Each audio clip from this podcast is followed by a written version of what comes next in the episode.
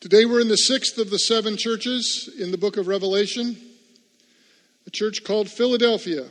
It was a border town in ancient times, located on the borders of Mysia, Lydia, and Phrygia, and because of its location, it was known as the gateway to the east. Depending on your direction of travel, it was either the last chance out or the first stop in. Attalus, a Greek, obviously Philadelphia is a Greek named city, built the city to be a missionary city for the spread of the Greek culture and language.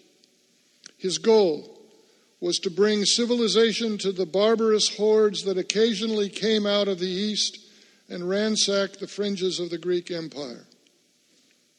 Philadelphia was located on the edge of a great volcanic area. As a result, the soil was especially fertile for growing grapes.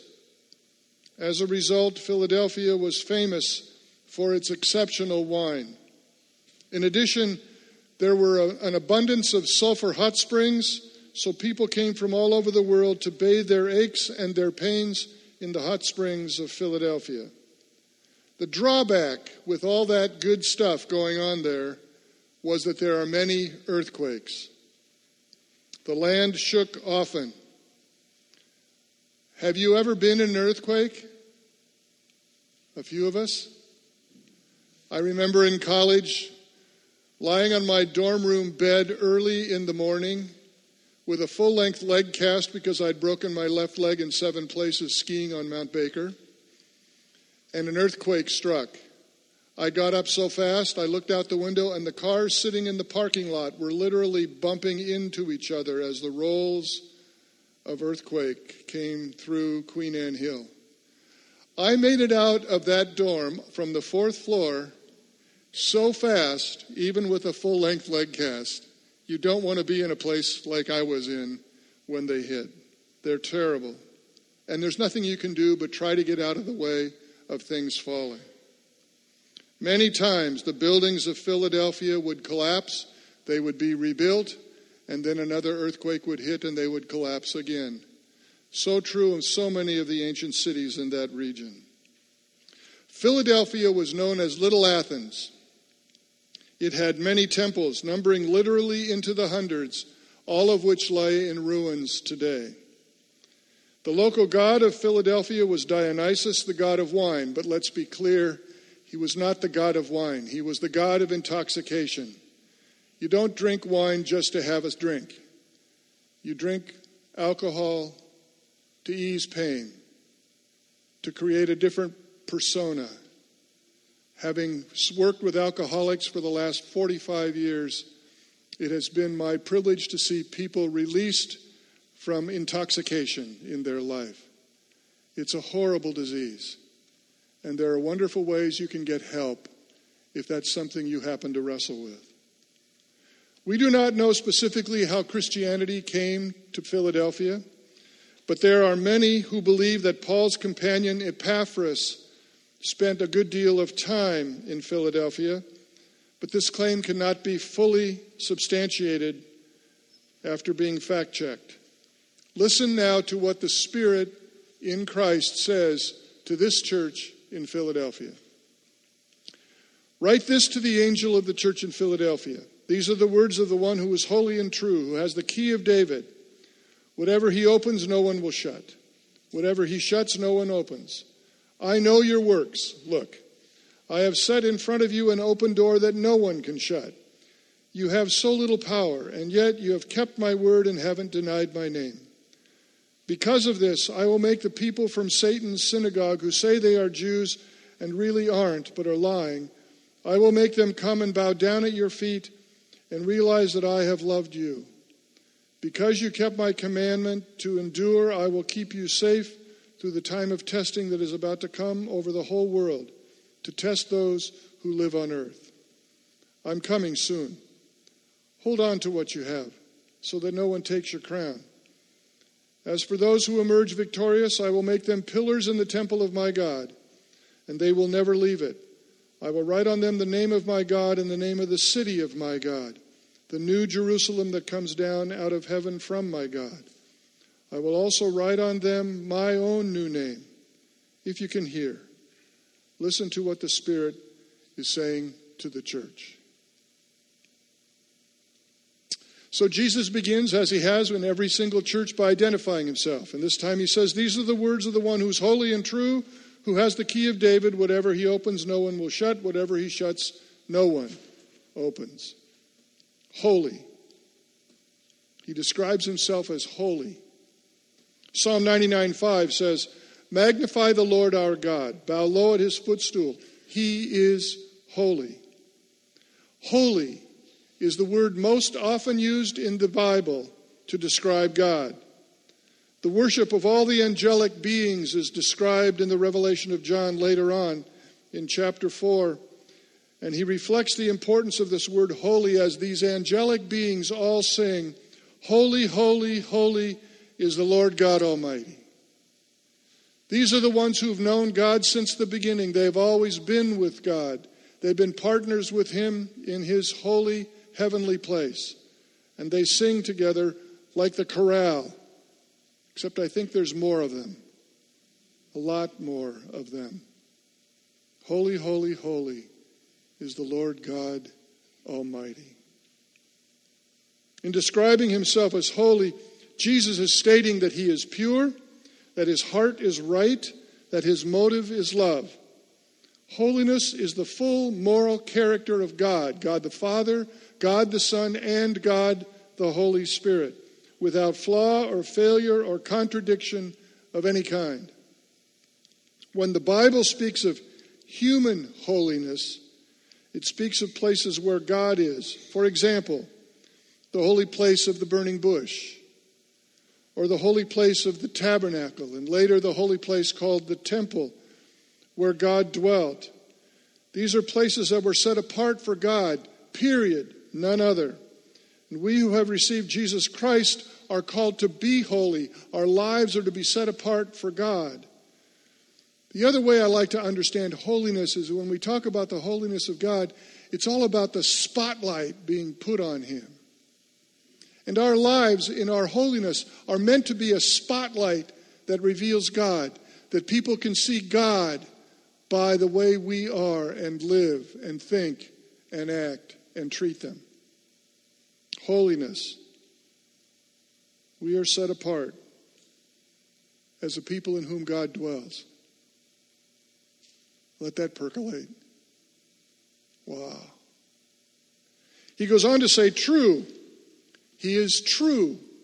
There are two Greek words for truth. The first is alethes. A statement is true and not false. That's literally what that word means.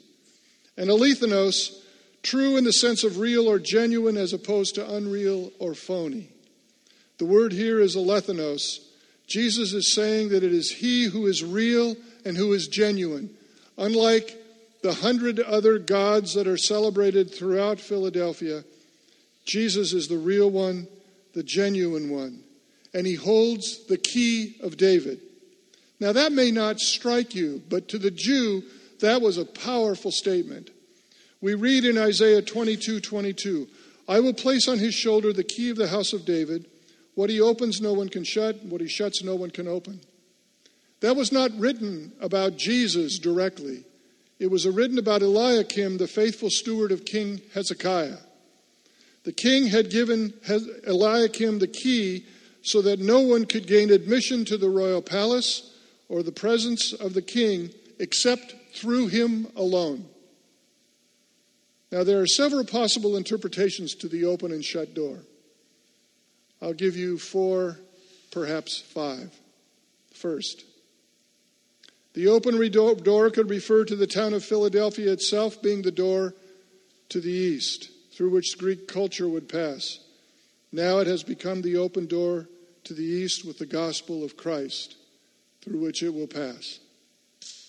Second, many of the early Christians were Jews, and as a result of their conversion, they were shut out of the synagogues. They were no longer allowed to, to enter those doors.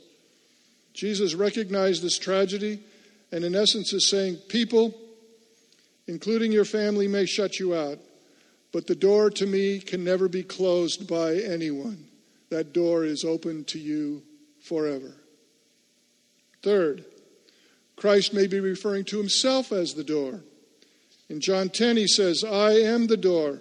As the shepherd is the door to the safety of the sheepfold, so Jesus is the only access for people to the safety of God and the eternity in God's heaven.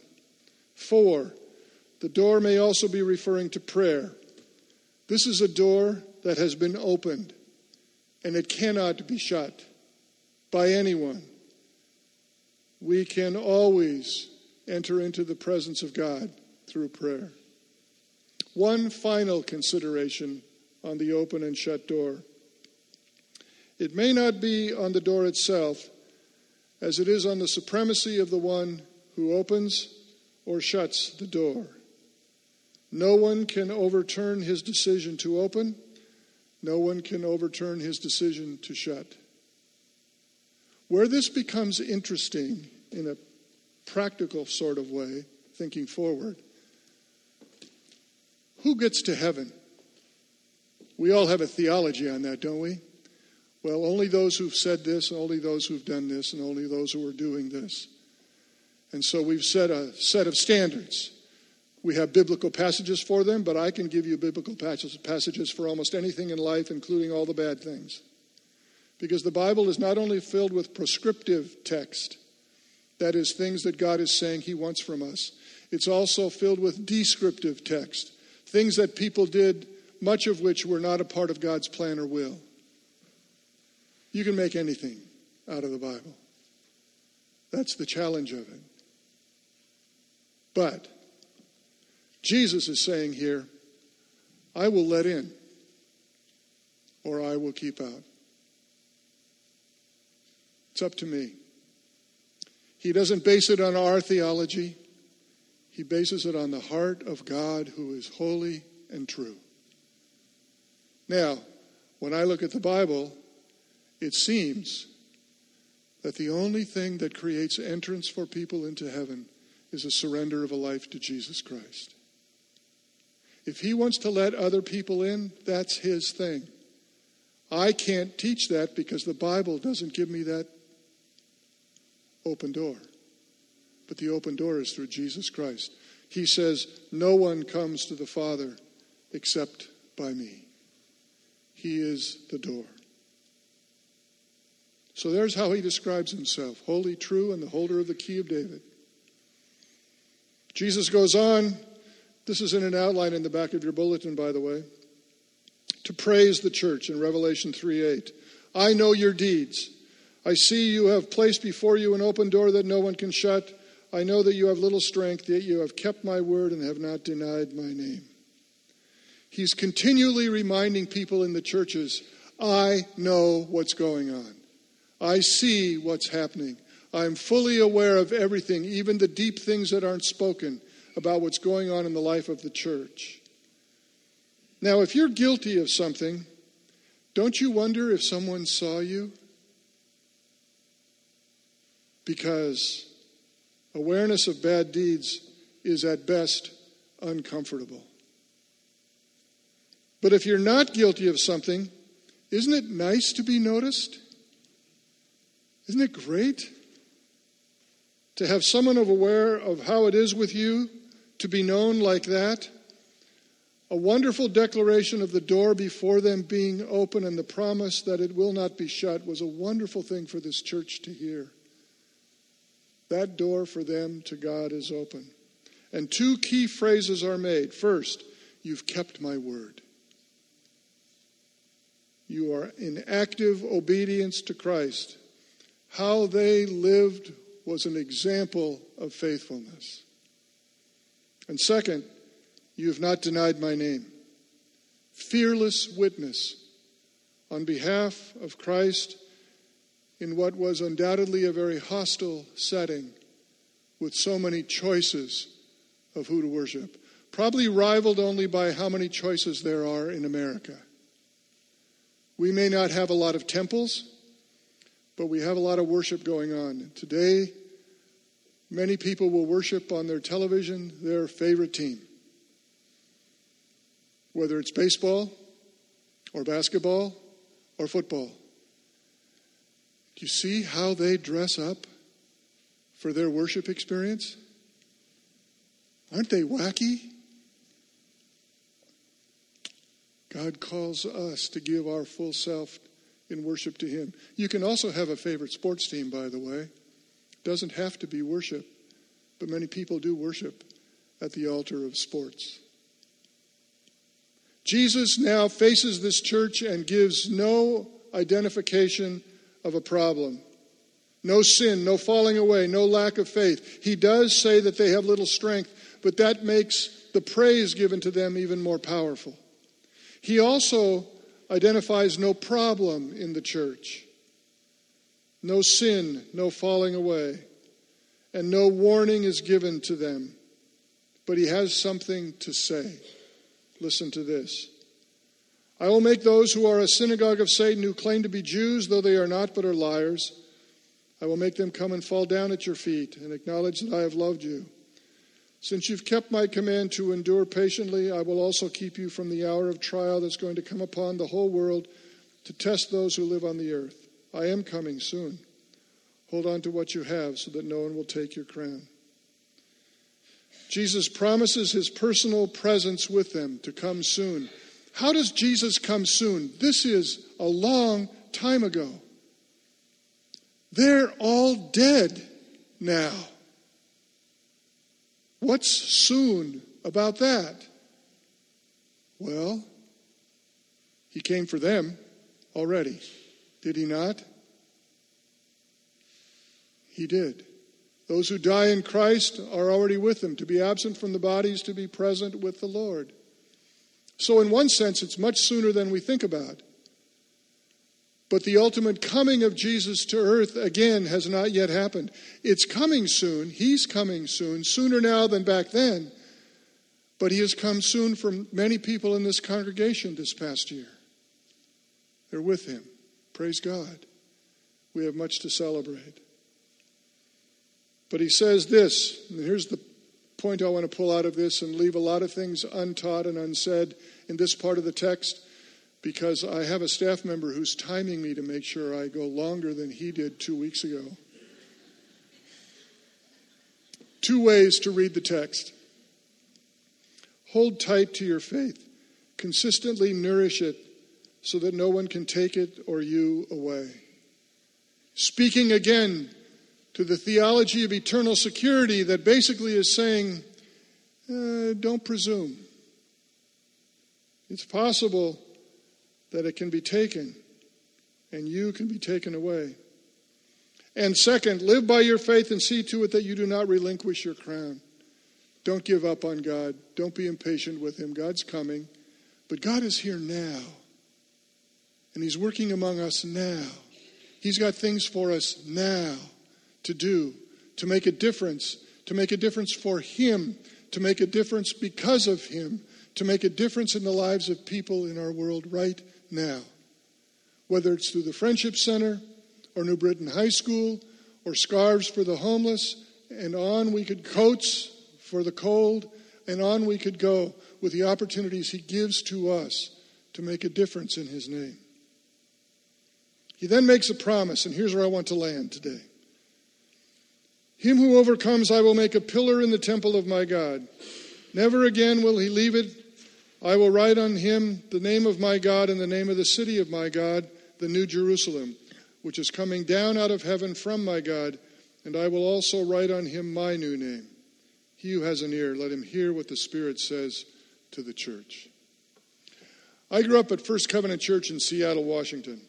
A big old downtown church, massive. Now a historical site, can't do anything to the building. Five huge pillars extended from the basement through the main floor of the sanctuary, holding up the balcony to the huge dome that was at the top. You think this ceiling is high? Doesn't even come close to First Covenant in Seattle. A church built in the round. The balcony back behind there wrapping around with stairs flowing down to the chancel like this. The choir sitting in a central place, going up to three big, beautiful stained glass. It's a gorgeous sanctuary. And you can see here in this picture, barely. You know, a new projector would really be great, Chris. Just saying. Anyway, you can see, I don't even have a laser light. I didn't bring it with me, I'm sorry. But you can see there are three pillars with little candles at the top of them. It's during the Christmas season this picture was taken off their website. Those pillars were like this. Now, one old covenant pastor said that's a good place for timid sinners to hide. I don't know about that. I know it was a great place for kids to hide from their parents and the pastor. I know because one Sunday when I was having good time with my friends in church, the pastor called out my name and asked me if I would settle down. That was not a fun day. But we went to the balcony later on and we hid behind the pillars. We had a marvelous time in worship, though we didn't do much worshiping. We were there, though, and things did rub off quite a bit. The purpose of those pillars, however, was not for hiding, but to support the structure of the building. It was hoped those pillars would endure, and they have. That church is standing and standing strong. The purpose of pillars is support and endurance. In Philadelphia, a great person might be rewarded by having his or her name written on one of the columns in one of the many temples of Dionysus or just out on the street. As usual, Jesus outdoes this by making any overcomer an entire pillar and then putting God's name on them. So, the question I have if overcomers make good pillars, what makes for overcomers? Initially, one might think that some miraculous, super spiritual, holy action might be required in order to become a pillar. Remember, however, that verse 8 described these people as having little power. These were not a people of strength. But the answer is in the text. Here's what it says You have kept my word, you have not denied my name. That's where overcomers come from.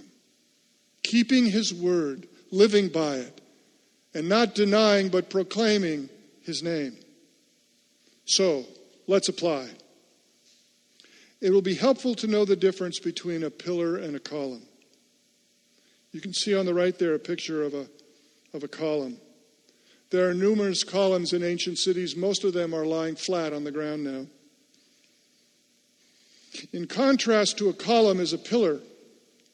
Pillars are columns that hold something up, like, for example, a roof. The secret to any good pillar is not so much its strength, though some strength is required. The secret is twofold a sound and stable base and pressure from above. I have always loved Bill Nye, the science guy.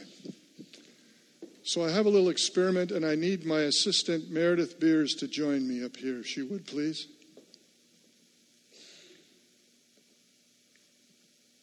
Hi, Meredith.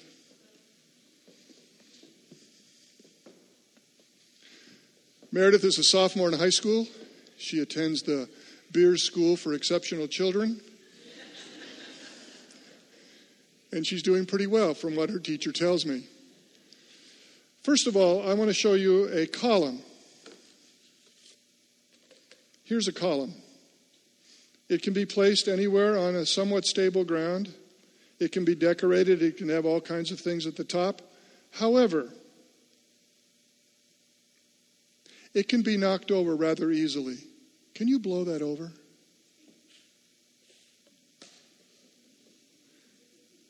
Wow. Being a column is temporary at very best. Not only that, but in the Greek culture, many names were put on the column. It wasn't just one person's column, it was a whole bunch of people's column. And look how easy they went down. Here's the difference between a column and a pillar. I have another, what looks like a column. If you put it on a strong base, and here we have the Bible. A Christian is meant to build their life on the Bible, what the Scripture teaches. So we put it on the Bible. But a Christian isn't just a column standing alone as a silo against the world. A Christian is also meant to have itself as a pillar where on the top, that's just a regular old piece of paper. It's just like this, which would hold up nothing. unless it was lying flat. This is now a pillar. The lordship of Jesus Christ must be in the life of a believer. Just believing the Bible and trying to follow it doesn't make it so. The Lord needs to be personally involved, which is why we're called to receive Him as Lord. I'll get to that in a minute. Could you blow that over, please? We'll give it a try. That's it?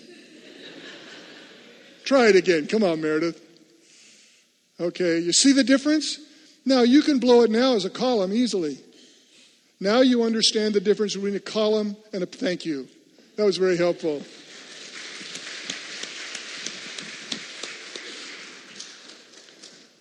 So, to become a pillar in the house of God is to not only build a life on the scriptures, but to live a life where Jesus is Lord.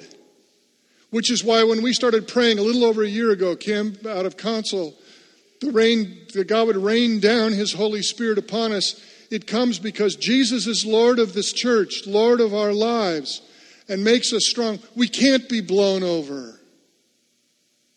And if you added pillar after pillar after pillar after pillar, just the pillars of the people who in this church are followers of Jesus, there's no way that can be blown over. I mean, we can get the biggest leaf blower around and it still wouldn't blow it over because it would be held strong by being together with the Lordship of Christ over the top and the Scriptures, what we're building our lives on. The good news is that you don't have to be a tower of strength to be a pillar. You don't have to be in Jesus' gifted program to be a pillar. Even the weakest, most shy or timid person can become a pillar for God. Here's how that happens Number one, you surrender your life to Jesus Christ. I'm not talking about the old language that used to be used, committing your life to Jesus, because if you commit your life to Jesus, you're still in charge. But if you surrender, you're giving up being in charge. And as you look at the scripture carefully, you'll find the word commit is used very rarely, but the word submit or surrender is used regularly. We're to be in submission to God, complete submission to God. When we surrender our life to Jesus Christ, we allow Him to wrap us up in His grace. Surrender. We are to be like the prodigal son. Come home. The Father welcomed him home with open arms, so the Father welcomes any who come to him as they return home with open arms. Be wiser than the older brother. Come home to God. Let the Father bring you into his open heart, heart and open arms. If you surrender, there is strength that He will bring to you and place within you. Number one, surrender your life to Christ. Number two, obey the Scriptures. Don't do what the Scriptures say not to do, and do what the Scripture says to do. Lie, cheat, steal? I'm sorry. No, don't go there. Let us learn from the Scripture and the Spirit that He gives to us. Forgive, no vengeance, no revenge. Love people, include people, bless people. Be a blesser of people, no matter who they are. That's what the scripture says to do. And that's harder than being a judge. Judging people is simple. That's an easy way to dismiss them, discard them and do exactly what God says He doesn't want done. God so loved the world, not God so loved this part of the world or God so loved that part of the world. God so loved these people. God so loved the world, the entire world, all of humanity. That's obeying the scripture. That's its teaching. Jesus takes care of judging.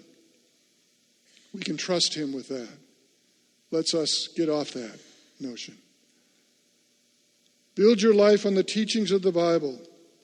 The scripture is the only sturdy base on which a genuine God life can be built. Jesus says it best in Matthew 7. He who does what I have said will be like the man who built his house on the rock. It will stand up through the storm. Like when we put that column on the scripture and then the lordship of Christ over the top, it was strong. Not even Meredith, Not even Meredith could blow it over. And third, do not deny his name. Allow God's Spirit to have full access into your being. Do not deny God's abilities or God's strength. I'm praying that God will raise up some people in this church who will have the gift of healing. We need healing in this congregation. We need healing in this community. And God's Spirit still pours Himself out to bring healing to people. We need that in this congregation. And yet, there are so many Christians who are like this when it comes to that possibility. Why? That's the work of God. It's meant to happen.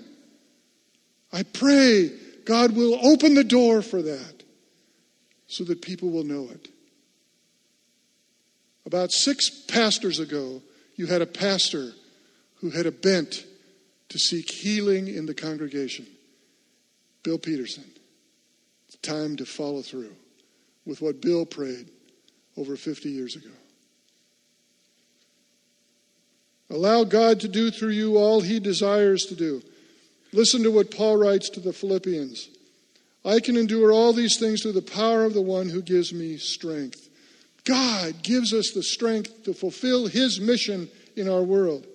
This is the good news of God for all of us, and especially for those of us who think ourselves as weak or timid or shy in our lives. Let God wrap you up in his love.